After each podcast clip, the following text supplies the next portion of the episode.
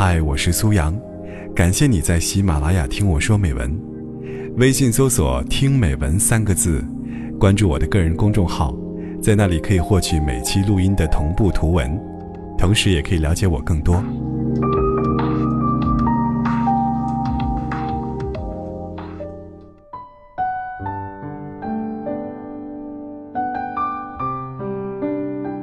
姐姐和姐夫结婚快二十年了，感情很好，极少吵架，是亲戚里的好夫妻典范。大家说起他们来都会纳闷儿，这俩人好像就不会生气似的。我以前也纳闷儿，不过现在懂了。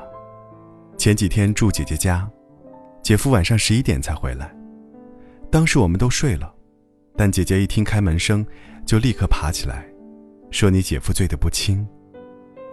我迷迷糊糊跟着出来，只见姐夫正扶着卫生间的门狂吐。马桶近在咫尺，但他全吐在了地砖上，溅得到处都是。姐姐轻拍着他的背，看他吐够了，接了杯温水让他漱口，又找出睡衣帮他换上，安顿他躺好，然后自己去卫生间打扫。全程没有一点不高兴。我说：“姐，你真是好脾气呀。”后面的话没说。男人在外面喝到半夜回来，门开得咣咣响，吐得满地都是。换一般女人，怕是早烦了吧？不骂几句就是好的了，哪有心情照顾他？姐姐也明白我的意思，边打扫边说：“你姐夫不容易，现在大环境差，生意难做，他也是苦拼呐。”要不谁愿意把自己喝成这样？这是实在忍不了了，才吐地上的。但凡能忍一下，他也得吐马桶里啊。理解了就不会生气了。姐姐说。这话让我想起另一件事，是几年前，姐夫跟朋友合作一个项目，投入很大，结果血本无归。那段时间，姐夫很消沉，整天闷在家里。除了睡觉就是玩游戏。姐姐工作本来就忙，下班还得带孩子做家务，变着花样给姐夫做好吃的。有次她想给姐夫做辣子鸡，拿不准做法，就打我妹电话问。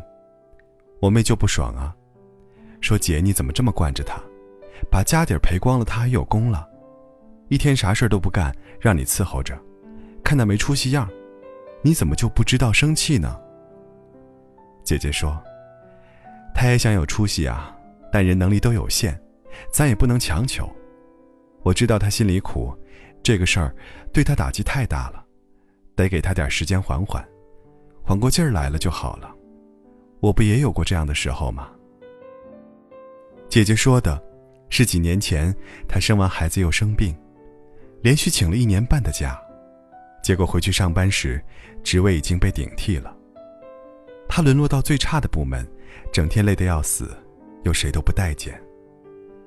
那段时间，姐姐情绪也很糟，每天到家啥都不干，连饭都不愿吃，有点事儿就闹小脾气。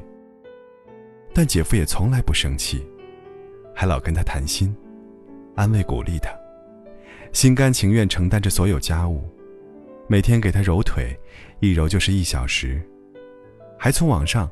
给姐姐买了两条超贵的裙子，其中一条码太大，直接给我妈了。我妈白白捡了便宜也不感恩，说：“姐夫，你把你媳妇儿惯坏了。”姐夫当时也说：“他不容易呀，工作这么不顺心，我再不对他好点儿，他这日子可怎么过呀？”我懂你的不容易，想来这正是他们感情好的根本原因。众生皆苦，每个人都承受着自己的艰辛，而我懂你，就会对你的苦感同身受。纵使不能为你分担，也要在这苦里加点糖，尽我所能，让你好过一点。我懂你的不容易，所以发自内心的体谅你的过失，你的消沉，你的任性，你的平庸。我不是不会生气。而是知道不该生气，这也许才是良好亲密关系的根本。只是我们通常意识不到。我们一贯看重的，是你欣赏我的好。你要看到我的美，我的才华，我的智慧，我的善良，这样你就会爱我、宠我、珍惜我。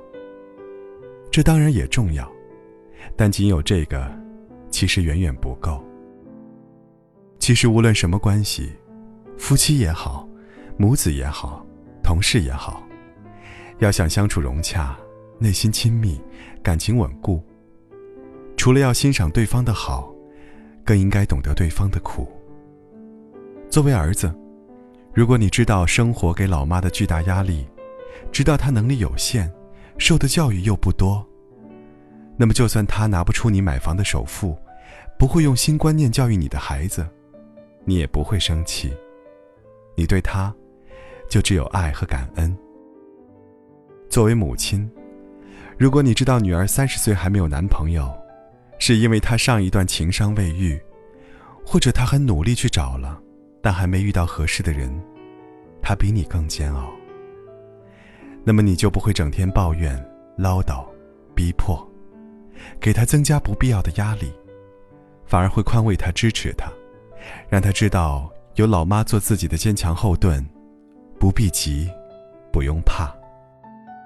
作为员工，如果你知道老板每天多么焦头烂额的处理业务，知道他力不从心却无处依靠，你就能谅解他的严苛和暴脾气，就会知道应该踏实认真工作，实实在在的为公司尽一份力。作为老板。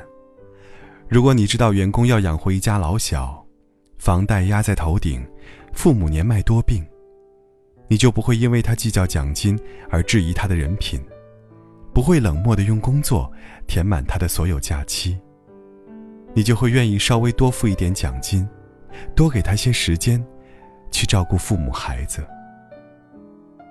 你懂了他的不容易，就能设身处地的体谅他的小毛病，包容他的坏脾气。你们会建立起更健康、亲密、牢固的关系。你懂了我的不容易，你就走进了我心里。